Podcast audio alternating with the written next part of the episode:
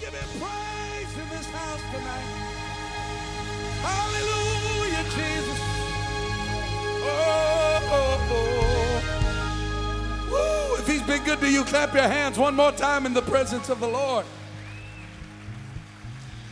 Amen. You can be seated for a few moments tonight if you can. Hallelujah. Tell somebody on the way to your seat the presence of the Lord is in this place.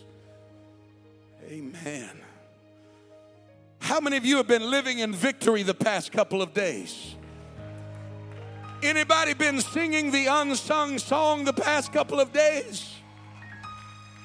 Hallelujah. Amen. We have been enjoying such a powerful presence of the Lord.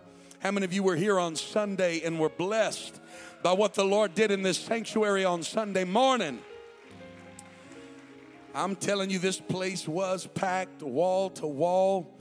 And uh, Pastor Stephen Collins preached the paint off the walls on Sunday morning. When he finished preaching and the Lord finished moving, Yamilet was baptized in Jesus' name, filled with the Holy Ghost. Come on, somebody help me rejoice tonight. And then Bethsaida was baptized in Jesus' name, filled with the Holy Ghost. Hallelujah. And then Sabrina was baptized in Jesus' name, filled with the Holy Ghost.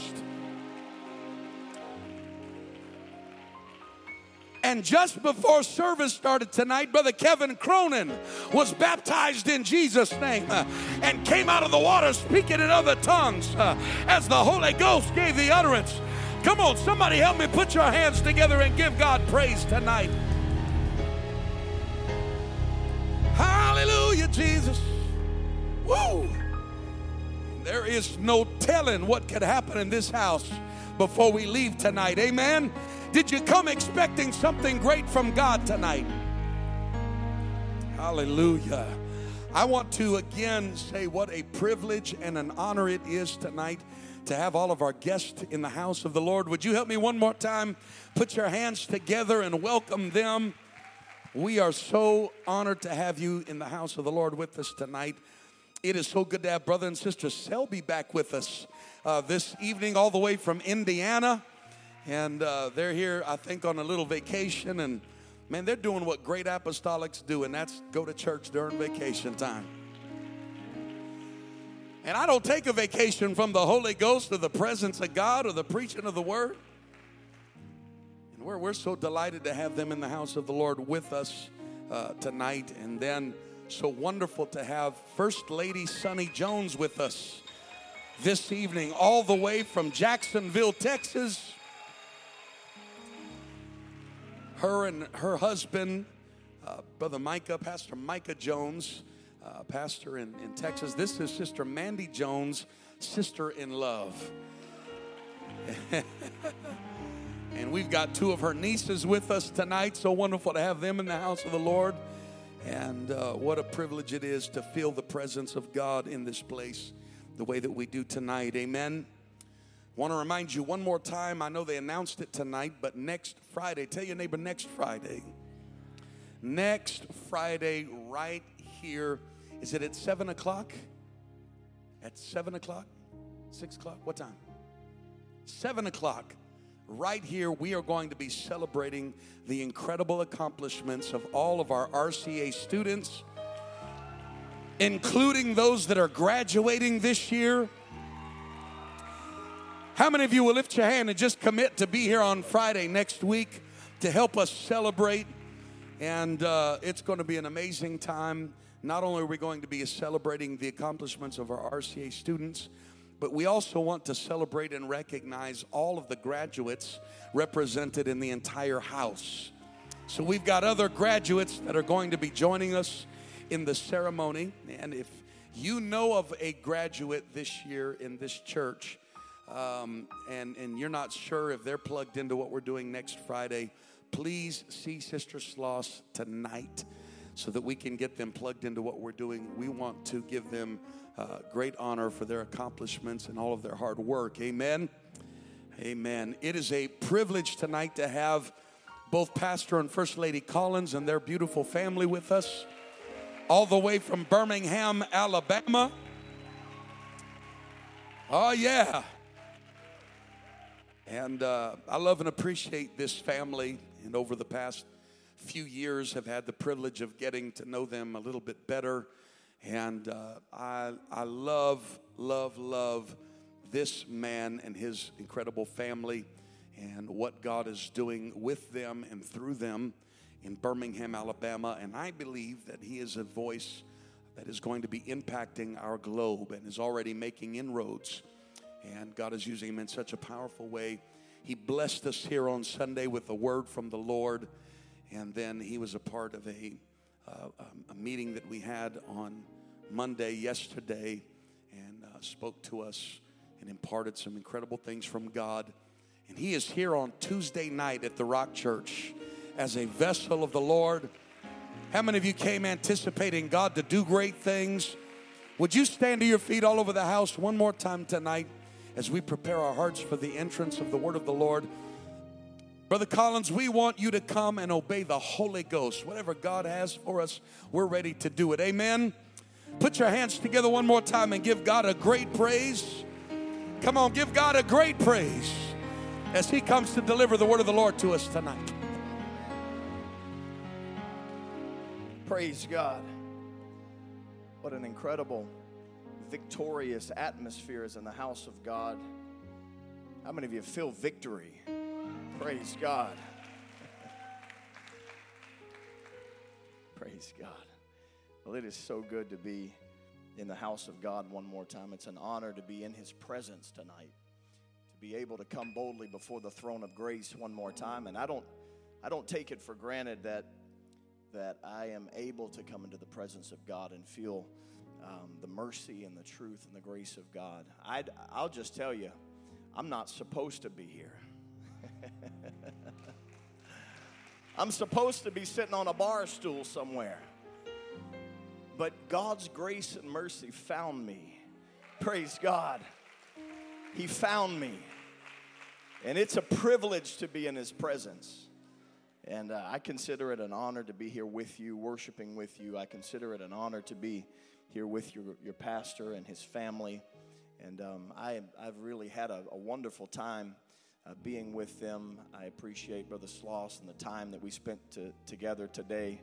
And uh, appreciate everything that uh, this church has done for us while we're here. Appreciate the basket, all the goodies. They took, they took time to figure out what my kids like, and that bag of Reese's is almost gone. Praise God. And I just love this, this church and this family. We're going to be uh, reading tonight in the book of Job, chapter 1. And I do feel like I have a word from God for this church tonight. Um, and uh, we're going to get into it, and we'll just, we'll, we'll get to the place in this where the Holy Ghost moves, and then we'll just take our hands off the wheel and allow God to do a work. How many of you want God to do a work here tonight? Praise God. Praise God. Job chapter 1 and verse 6. Now there was a day when the sons of God came to present themselves before the Lord, and Satan came also among them. And the Lord said unto Satan, Whence comest thou? Then Satan answered the Lord and said, From going to and fro in the earth, and from walking up and down in it. And the Lord said unto Satan, Hast thou considered my servant Job, that there is none like him in the earth, a perfect and an upright man, one that fears God and escheweth evil? And Satan answered the Lord and said, Doth Job fear God for naught?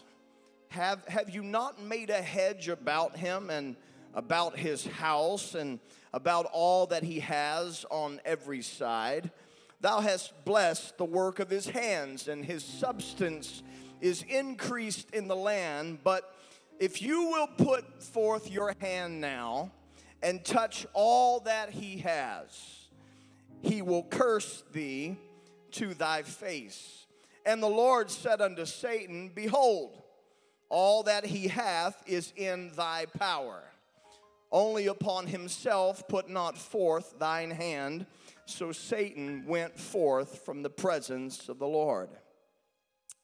I want to preach for just a few moments in this house tonight a divine wager. A divine wager.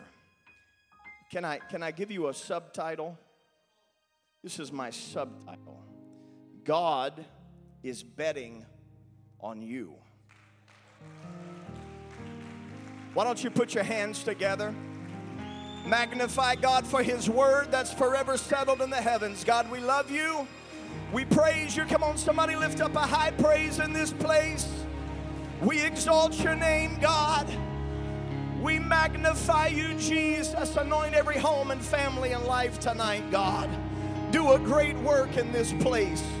Everybody say in Jesus' name. Shake hands with somebody before you're seated and tell them God's going to do a work in this place tonight. Praise God. I know there are some people here who would take exception with the idea that God would make a wager. There are some people here tonight who would say, I'm not sure if God is a betting man.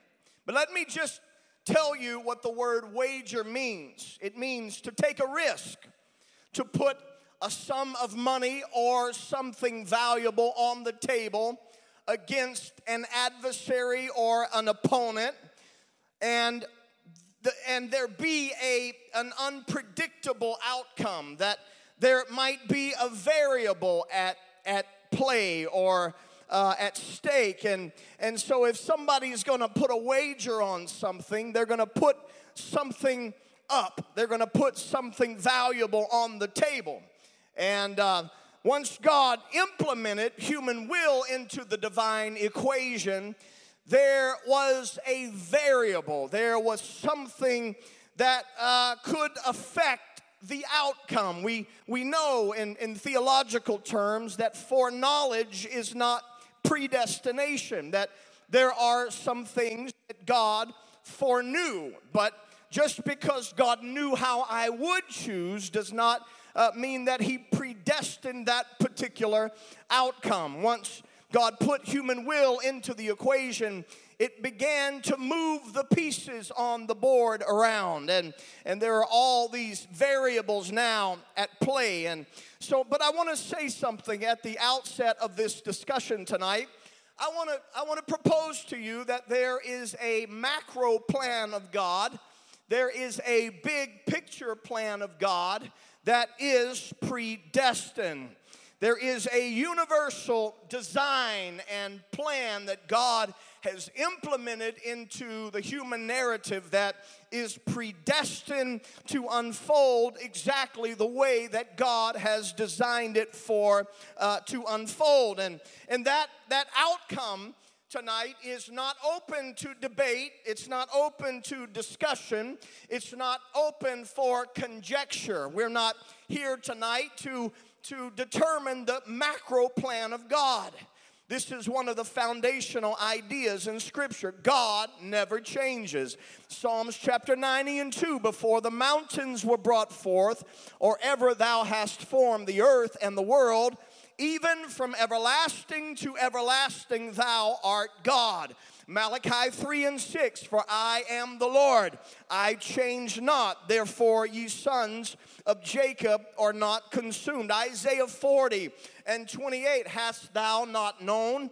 Hast thou not heard that the everlasting God, the Lord, the creator of the ends of the earth, he doesn't faint, he is not weary, there is no searching, there is no exhausting of his understanding. Psalms 33 and 11 The counsel of the Lord standeth forever, the thoughts of his heart to all generations. Hebrews 13 and 8 Jesus Christ, the same yesterday, today, and forever. Numbers 23 and 19. God is not a man that he should lie, neither the Son of Man that he should repent. Hath he said, and shall he not do it? Or hath he spoken, and shall he not make it good? James chapter 1 and verse 17. Every good and perfect gift is from above and cometh from the Father of lights, in whom there is no variableness, neither shadow of turning. God is the same. His word is the same. It's fixed. It is infinite. It is it is preordained. It is pre if you build your life on the word of God, your life is built on a foundation that is like a rock. No matter how the wind blows, it's not going to change. No matter how bad the storm gets, it's not going to change. God is good and God is righteous and God is true and He's never going to be any different. And if you didn't have a reason to praise Him before you came tonight, that's a good reason uh, to take about 30 seconds uh, and get up on your feet uh, and give God some praise.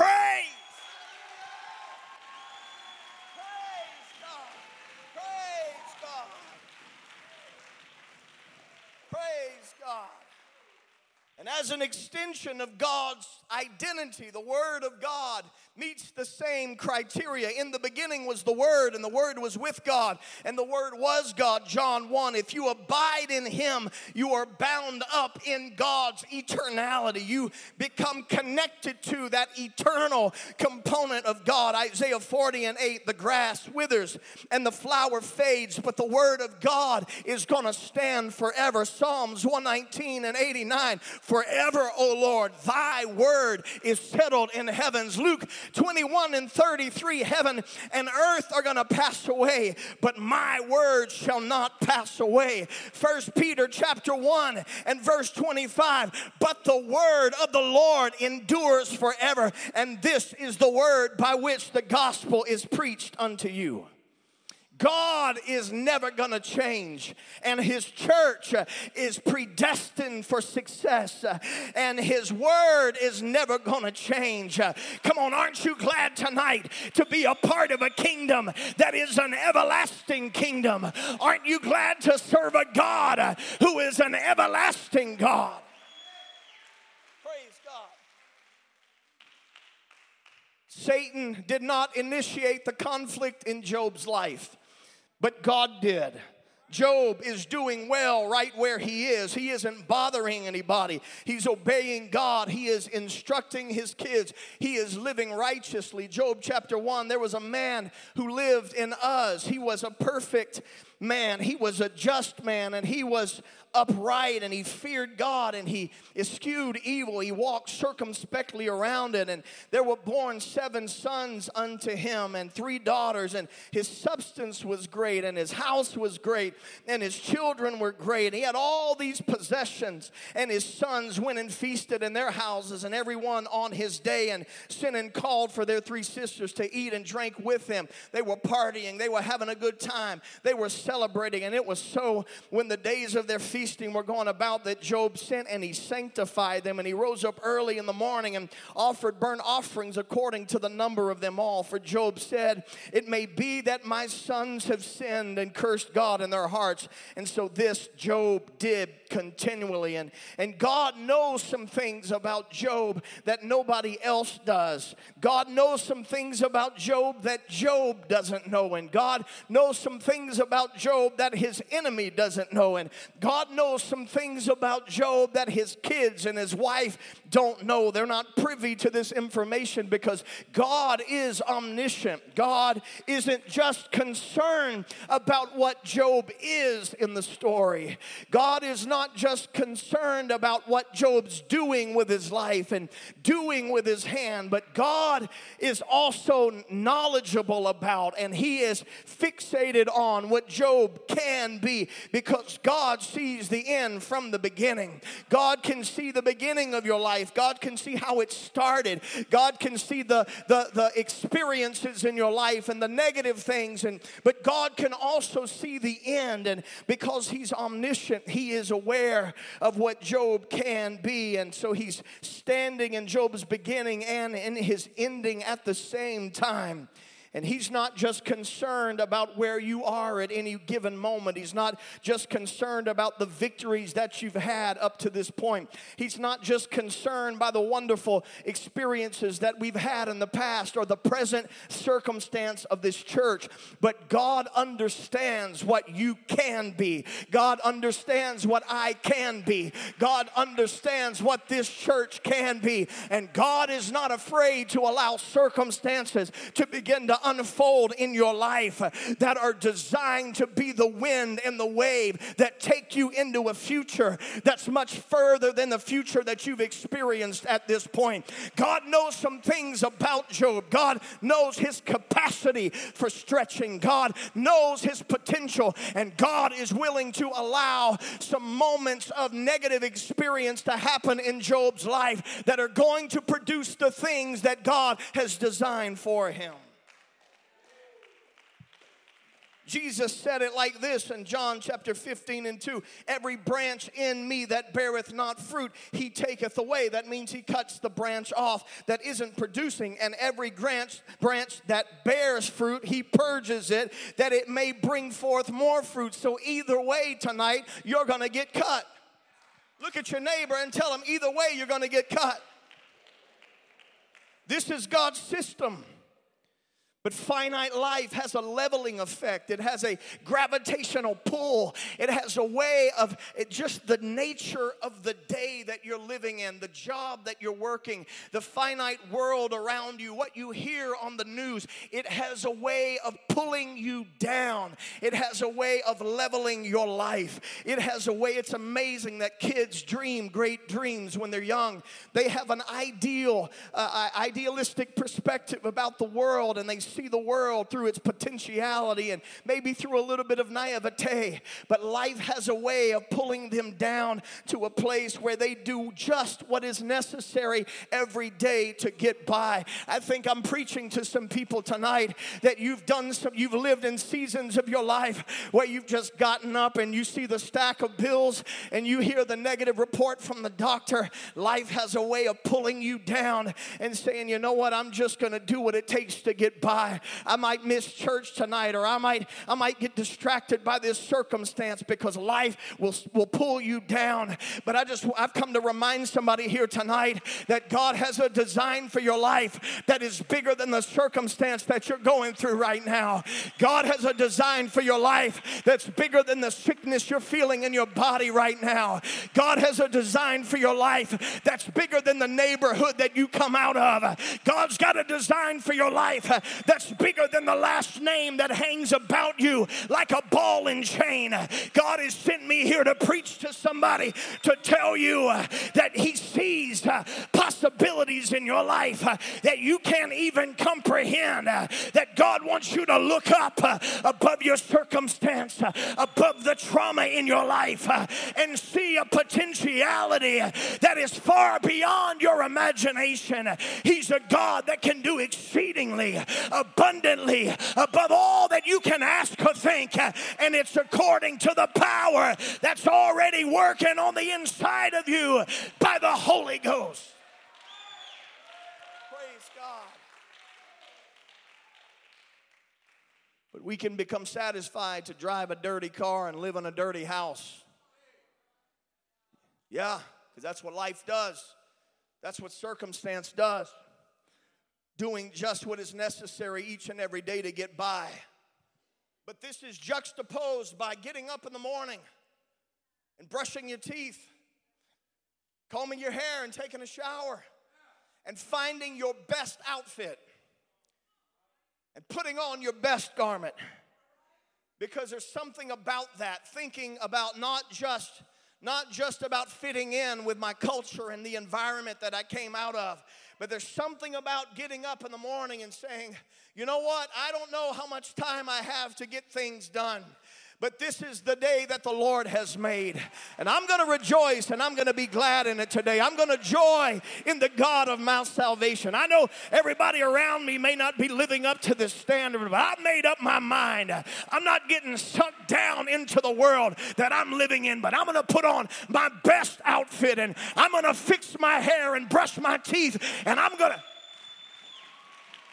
Oh, yeah, the day's not happening to me today, but I'm going to happen to the day. The day is not going to determine who I am, but I'm going to determine what the day is going to be because I serve a God who owns the cattle on a thousand hills. I serve a God who has all power in heaven and in earth. And He told me that you're going to receive power after that the Holy Ghost has come upon you.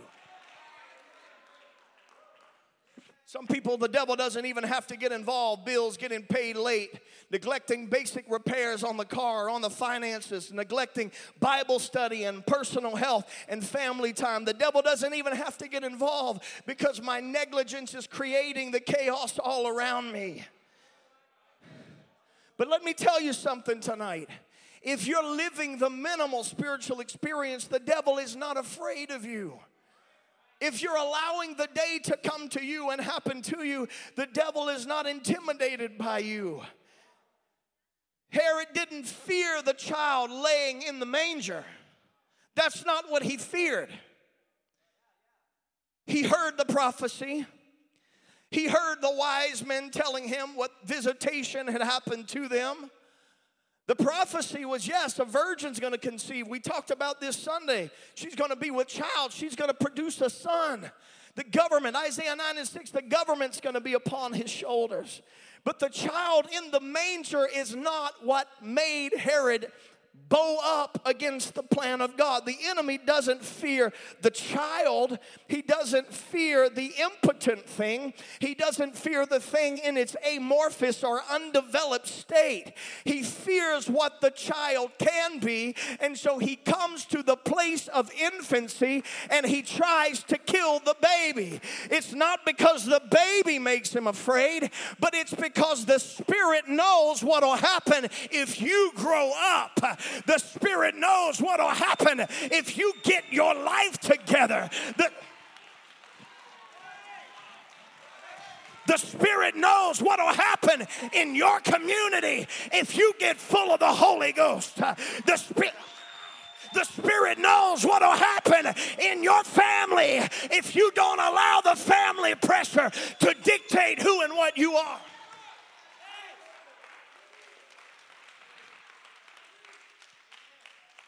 Pharaoh didn't kill all the children two and younger because he was afraid of what they were. He was afraid of what they could be. He didn't fear what they were in their immature state, in their undeveloped state. There is a seed in them that can produce something dynamic, but that seed down on the inside has to grow. It has to germinate. It has to be watered. It has to be tended. And in order to cause what is in seed form on the inside of you to grow up to the place where hell fears who you are, you have to do the heavy lifting. You have to do the hard work. And sometimes it takes a long time to have victory victory in a family. Mama, sometimes uh, it takes a lot of prayer before you begin to produce. Uh, sometimes uh, you pray day in and day out and it doesn't happen and it looks like it's getting worse and worse. But remember, Mama, God is not a man that he should lie. If you raise up a child in the way that he should go, when he is old, he won't depart from it. The word of God is going to do exactly what the word said it'll do if you will do what you are supposed to do and God and you can meet together in an anointed life, there is no telling what you can do.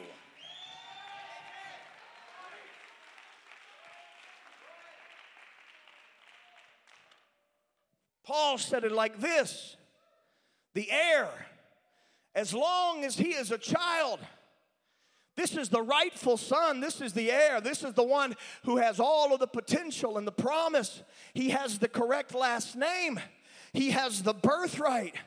But he said, the heir, as long as he is a child, he differs nothing than the servant, though he be Lord of all.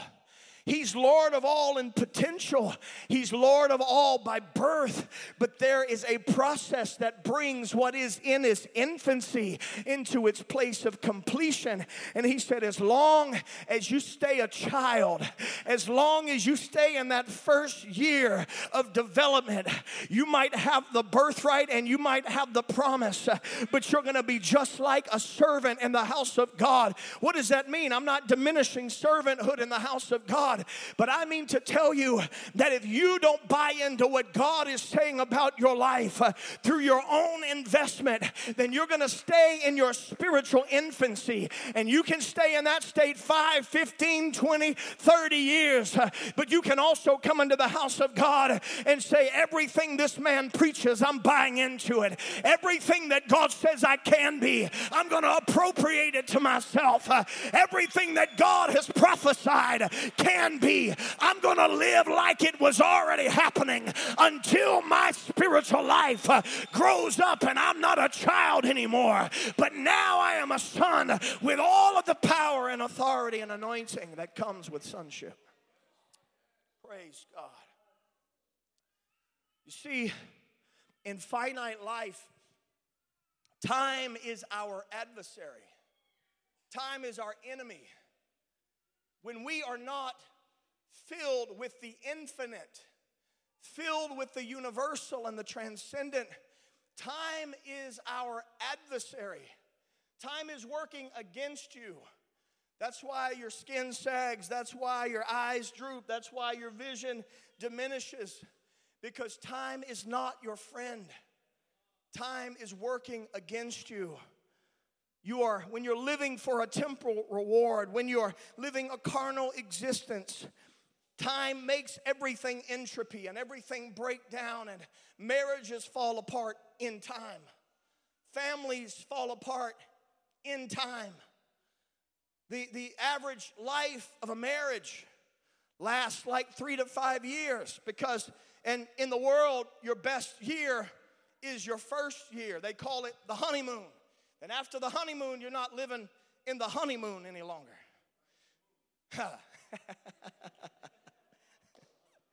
No honey, just the moon. Praise God.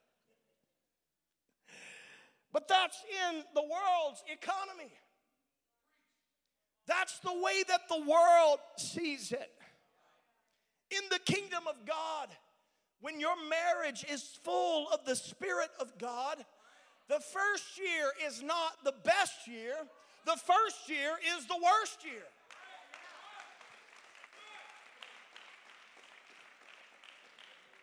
Why? Because a marriage has to mature.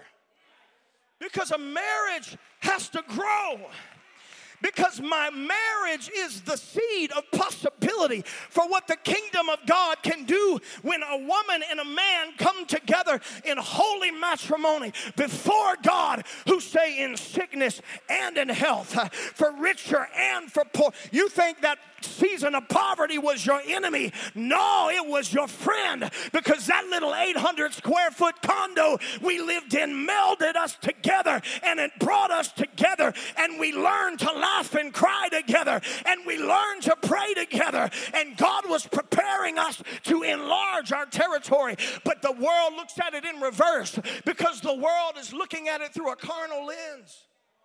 And so the first year for them is the best year.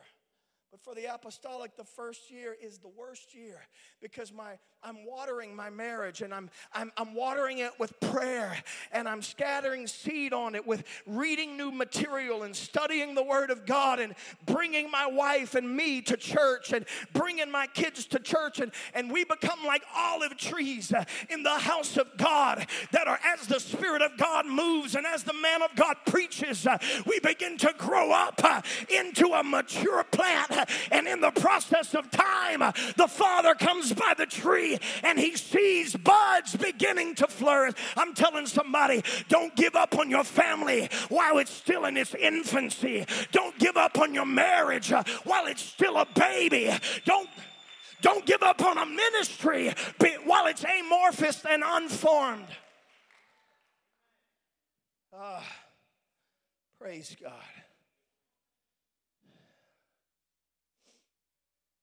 Less than eight years. is The average marriage.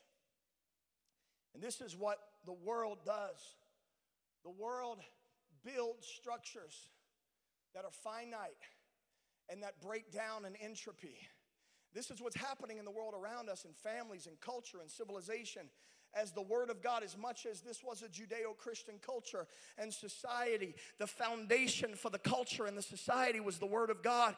But at every juncture that the Word of God is removed, it loses the pristine, it loses the beauty, it loses the infinite. And what happens is, in the absence of the Word of God and the Spirit of God, things begin to break down. Our differences when the Spirit of God is present and the Word of God is present, we begin to reconcile them and we begin to come together. But the vow is gone in the absence of the Word of God because what's the point in staying together? And what's the point in thinking forever when God's presence is not there and when there's no longer an infinite God in the equation?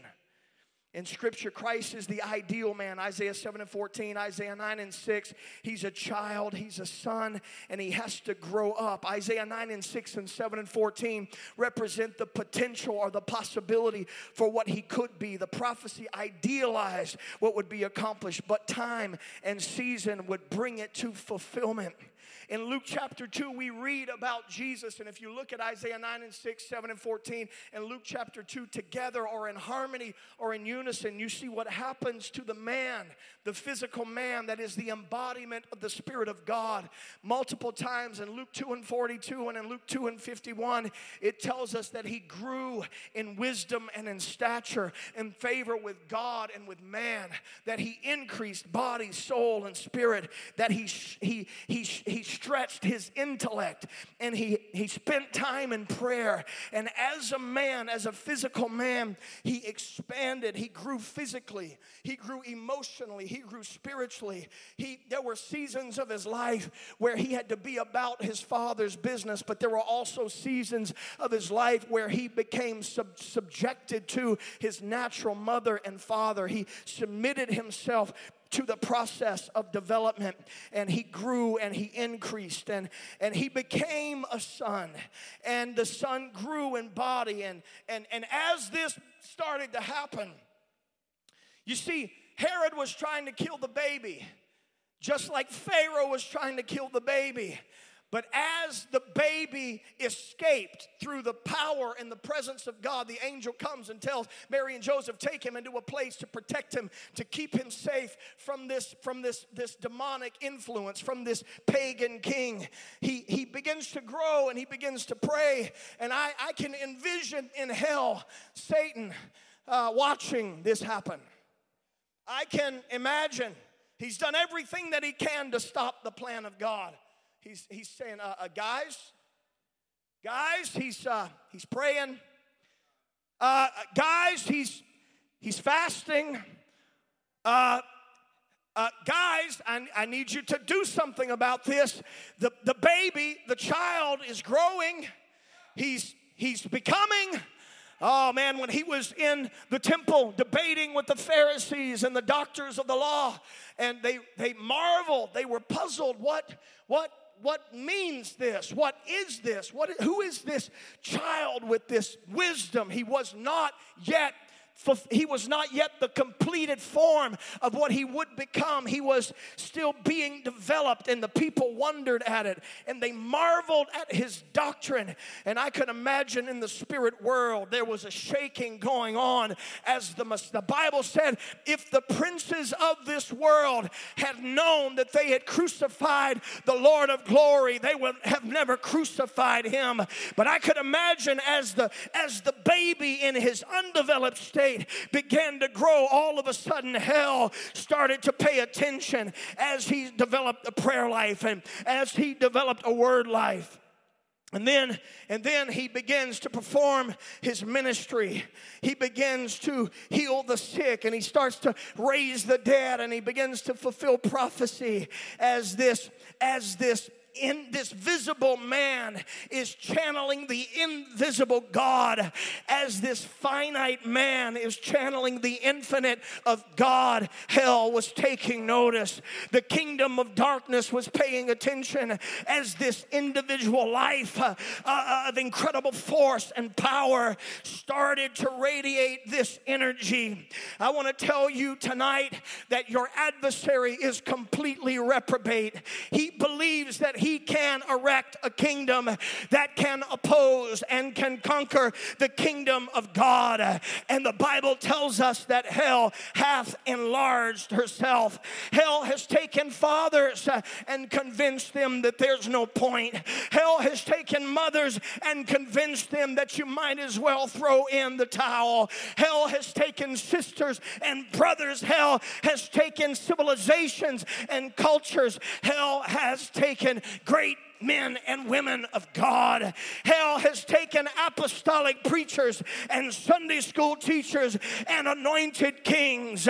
Hell's not worried about what you are now. Hell worries about what is happening as time passes. As you look in the mirror and you feel that time is your adversary, hell understands that a praying mama, time is on her side. Hell understands that a praying church, uh, time is on your side because hell understands uh, the parable of the unjust judge uh, with the widow woman who keeps coming back to the house of God and saying, God, I know I'm a nobody.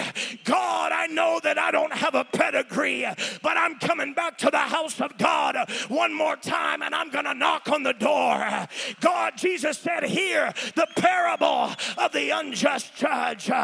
Though he fear not God. And though he not regard not man, yet he's going to answer her for his importunity's sake. God's looking at somebody here tonight and he's saying, keep on knocking because God's better than an unjust judge. Time is your friend. Keep coming back to the house of God. Keep praying those great prayers. Come on, weeping's going to endure for a night, but I'm telling you, joy's coming in the morning if you don't faint, if you don't give up, if you keep prophesying. Praise God. Praise God. He's afraid of you reconciling your present reality with your future, your future promise, even in failure, even in you falling short, even in your own disappointment when your heart condemns you and when you fail yourself and even when you make mistakes, and even when you break promises, and even when in your humanity you show your finitude, hell is still afraid of an apostolic who doesn't get so condemned and who doesn't get so dismayed by their failure that they give up and they walk away from God. Hell is afraid of people that he gave him their best, he gave them their best shot. That hell came against you and hell hell took your feet out from under you, but you stand back on your feet and you wipe the blood off of your nose and you say rejoice not against me, oh my adversary, for when I fall I shall arise.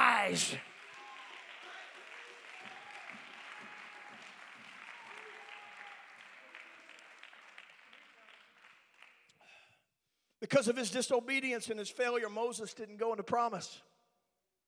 God said, No, you're not going. He failed, he messed up, he failed to continue to esteem the plan and the purpose of God, the pattern in Scripture. He strikes the rock, and he didn't know that the rock was Christ. And the Word of God tells us that Christ would not be smitten twice. He broke a pattern. And Satan thinks it's over as death comes to lay claim to him. But on the Mount of Transfiguration, Jesus, who is the rock, the one who was smitten by God through the mouth of the prophet, and then in literal fulfillment is standing with Moses, the prophet of God, who missed the mark. And at ground zero of the plan of God, he's doing eternal business. He's standing in the land that he saw, but he could not inhabit. See, your adversary knows that.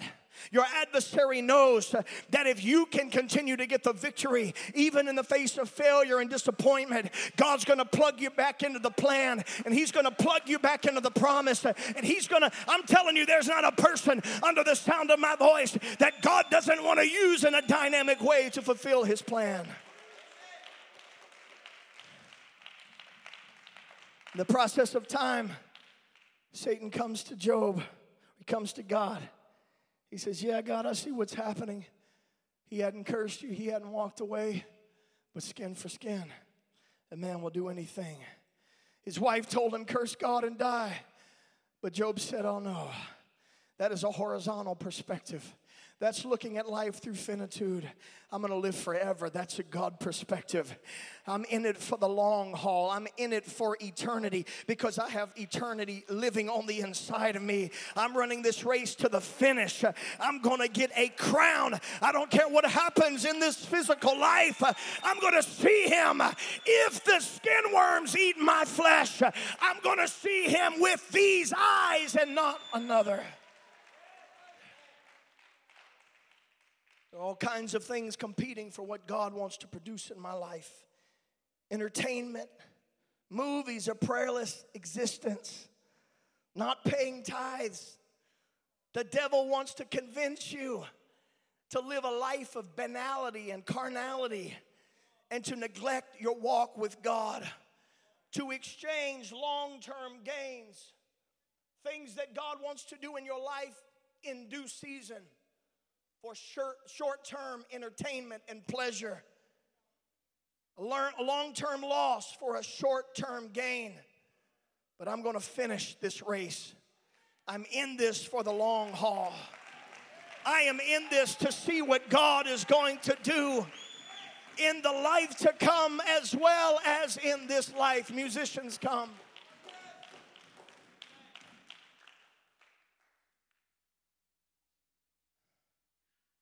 Some might take tonight to God being a gambling man. If you don't believe God is a gambling man, what about the man Judas? What about Judas? Did God have a plan for Judas? Did God call Judas to failure? What about the blood that he shed? What about the blood? What did God put on the table? One drop of blood, sinless, spotless lamb. He put it on the table.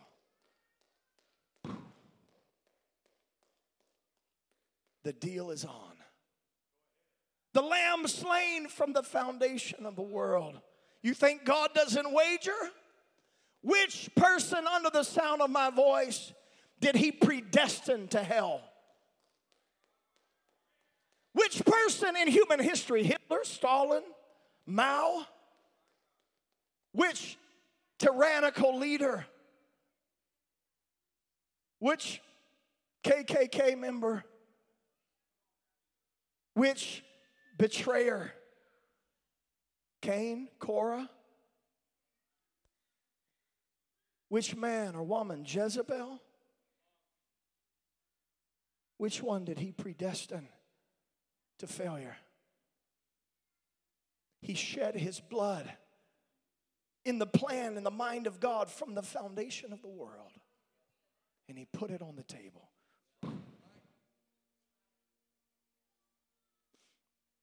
He called Judas. He called Peter. He, he ordained them to success in the kingdom of God. God had plans for Judas. Just like he had plans for all of his disciples, God had an end for Judas. John 6, Jesus answered them, Have I not chosen you 12, and one of you is the devil? The question that I have though is who who's the devil? One is the devil, but which one? Which one's the devil? Which one of his disciples was the one that would embody Satan? Now, don't be too quick tonight to answer Judas. Because I heard Jesus talking about it one time. Is it Judas or is it Peter? In John 6, Jesus' public ministry has reached a crescendo with thousands of people flocking to him as he performed miracle after miracle, raising the dead and feeding the multitudes. They were having rocking church, and finally, Jesus was on the map. And he looks at the multitudes and says, You have to eat my flesh and drink my blood. And the Bible says that many left off following him. And he looked at his disciples and he said, Will you two leave? I'm not sure you, what you believe, but Peter is the only one he ever called a devil to his face. Peter had great revelation, Peter had great understanding, but there were times in Peter's life where he was less than what he could be. But John tells us after the story unfolds, he spake of Judas Iscariot, the son of Simon. For he it was that should betray him, being one of the twelve. Only looking back with reflection after the story was over and the dust had settled, would we ever really know who the devil was? Maybe, maybe that's because each of us has a deceiver on the inside. Maybe Peter and Judas are like Esau and Jacob, representative people who reflect back to us what we truly are in negative and positive potentiality.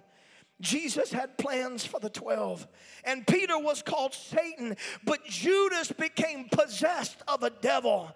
Peter didn't get so dismayed when Jesus called him Satan that he walked out of the church, but Peter repented, and Peter found a place to weep before God, and Peter didn't allow a moment of failure to get him off track. But Jesus was compassionate and gentle and easy with Judas. And Judas walked away. And Brother Williams, sometimes when we're dealing with people, we try all the strategies. Paul said, I became all things to all men that I might win some. Yeah. And some, some we save with fear. Some we challenge, and some we rebuke, and some we exhort, and some we negotiate with, like God, who said, Come, come, let us reason together. Come on, let's talk about this, Judas. It doesn't have to end this way, Judas. This doesn't have to be the end of the story for you, Judas. I've got plans for you, Judas. But while he's washing the feet of his disciples, he gets that towel and that bucket of water, and he puts it in front of all of them betrayer and everybody else alike. And he washes their feet because he still believes in them. He still has skin in the game. He's still invested. God is still betting on Judas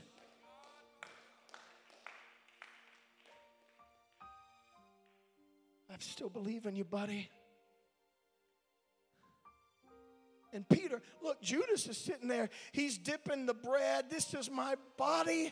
It's broken for you. And Judas is taking the bread with, with unclean hands and he's dipping it in the sop and he's eating in an unceremonial way because he's impure in his heart and he bears the bag. But Jesus is still giving him a portion of the bread and he's still serving him and he's still dipping in the same cup with him, in the same sop.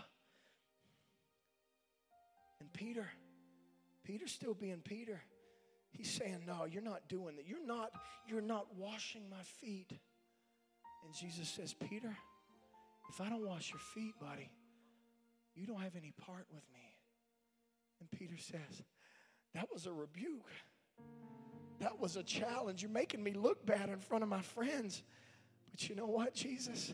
If that's what it takes to have a relationship with you, then wash my feet and wash my hands and wash my head. Wash me, Jesus. Wash my whole person because I'm in this for the long haul. Jesus says, No, Peter, if I wash you, you're clean. But there's some here that have, have been washed, but they are not clean.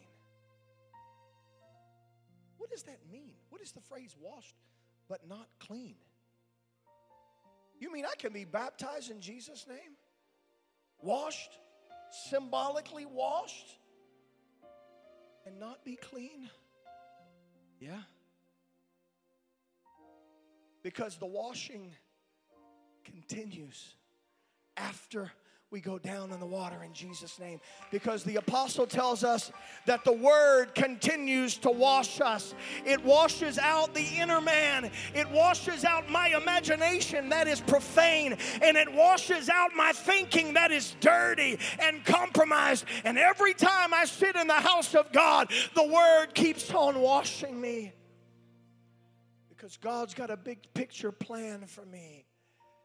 And it doesn't stop with my entrance into the kingdom of God. That baby, that child, that seed has to grow up and become mature and perfect so that I am entire, wanting nothing. I don't care where you are tonight. I don't care where you are in the process. God sent me here to tell you that He's betting on you. He's be- God is invested in you. God sees all your mistakes. He sees all your failures. He sees your insecurities. He sees your fears. He sees the culture that you came out of. And He is calling you tonight. Why don't you stand? Why don't you stand? He's calling you tonight. Come on, the church is predestined. The kingdom is predestined. The word is predestined. The majesty and the glory and the splendor of God's kingdom is predestined. But I've got to predestine myself. I have to connect myself to the predestination of the kingdom of God. Come on, why don't you cry out to him tonight? Why don't you cry out to him tonight?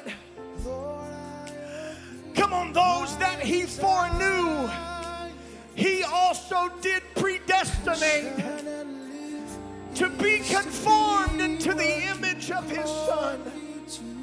Day by day, week by week, month by month. God, form me. Shape me, God. Me over in your image, oh God. I don't care what it takes, oh God. I'll put my pride on the altar, God. Passionately is to be what you called me to be. Come on, why don't you come up and pray for just a few moments tonight? Let the word of God work on the inside of your heart. called me to